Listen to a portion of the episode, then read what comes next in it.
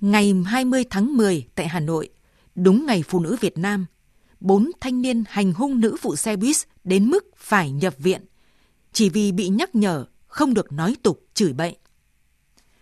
Tối cùng ngày, tài xế và phụ xe buýt tuyến 47B sử dụng tuyếp sắt và mũ bảo hiểm hành hung một người đi xe máy trên cầu Vĩnh Tuy, Hà Nội như côn đồ. Trước đó tại Hà Nội, một người đàn ông đi xe SH đã nhổ nước bọt vào người cô gái đi ngược chiều vì chưa chịu nhường đường. Sự việc tương tự ở thành phố Hồ Chí Minh cuối tháng 9, lái xe buýt tại thành phố Hồ Chí Minh nhổ nước bọt vào người đi đường kèm theo lời lẽ thách thức dù lái xe này đi không đúng luật. Đầu tháng 10, tài xế xe buýt đâm tài xế Grabbuy do va chạm giao thông. Những hình ảnh xấu xí gây bức xúc dư luận này liên tiếp xảy ra trong hơn một tháng qua ở Hà Nội và thành phố Hồ Chí Minh.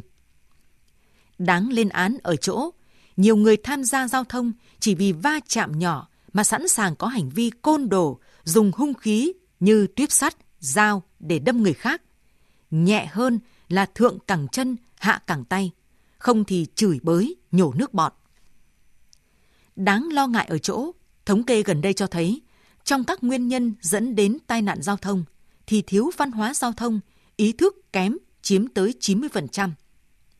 Có thể điểm ra các hình ảnh xấu xí của văn hóa tham gia giao thông như lấn làn, đi lên vỉa hè, vượt đèn đỏ, đi ngược chiều, phóng nhanh, vượt ẩu, không đội mũ bảo hiểm, vừa đi vừa nghe điện thoại, lái xe bằng chân, cho trẻ em lái ô tô và xe máy, uống rượu bia, sử dụng chất kích thích. Bấy nhiêu đó đủ cho thấy văn hóa tham gia giao thông thực sự vẫn trong tình trạng báo động đỏ. Dư luận đồng tình việc cơ quan chức năng đang khởi tố một số vụ án, một số đối tượng côn đồ hành hung người khác gây thương tích sau khi va chạm trên đường. Dư luận cũng đồng tình việc một số doanh nghiệp sa thải nhân viên có hành vi xấu này. Nhưng xử lý như vậy mới chỉ là phần ngọn trong xây dựng văn hóa giao thông. Phải chăng xây dựng văn hóa đẹp khi tham gia giao thông có khó đến như vậy? Câu trả lời là không khó. Nếu mỗi người tham gia giao thông đều có ý thức học, hiểu, tuân thủ luật giao thông và đặc biệt là có hành vi ứng xử thực sự có văn hóa. Một cây làm chẳng nên non, ba cây trụm lại nên hòn núi cao. Câu tục ngữ cũng rất đúng trong việc xây dựng văn hóa tham gia giao thông. Với 90% tai nạn giao thông do ý thức kém khi tham gia giao thông gây ra, thì chỉ cần mỗi cá nhân tuân thủ luật giao thông, không có những hành vi ứng xử thiếu văn hóa, sẽ giảm đi 90% số vụ tai nạn. Sẽ không có hàng chục nghìn người chết mỗi năm. Sẽ không có hàng nghìn người thương tật trở thành gánh nặng cho gia đình và xã hội. Sẽ không có những cảnh đời mất cha, mất con, mất vợ, mất chồng. Một xã hội văn minh là xã hội mà mọi người dân đều tuân thủ luật pháp. Một xã hội giàu tính nhân văn là xã hội mà con người ứng xử với nhau đầy tình người. Vì vậy, đối nghịch với những hành vi đáng buồn vừa nêu, thì những ngày này các trang mạng xã hội đang lan truyền một câu chuyện đẹp.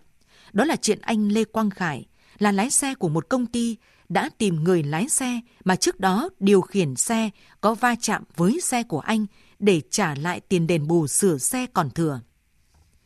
Trên các trang mạng ngay lập tức chia sẻ. Lan tỏa hành động đẹp này rất nhanh, bởi dù hai xe ô tô va chạm phải đền bù thiệt hại, nhưng hai lái xe đã giải quyết có trật tự, có lý lẽ và rất nhân văn.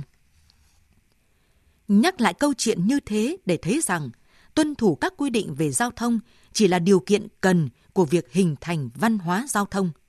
Còn điều kiện đủ phải là những hành vi ứng xử nhân văn, có tình người như câu chuyện vừa nêu. Và điều đó chỉ có thể có được khi mỗi người đều trở thành một bông hoa đẹp trong vườn hoa giao thông, để từ đó góp phần xây dựng một rừng hoa đẹp về giao thông.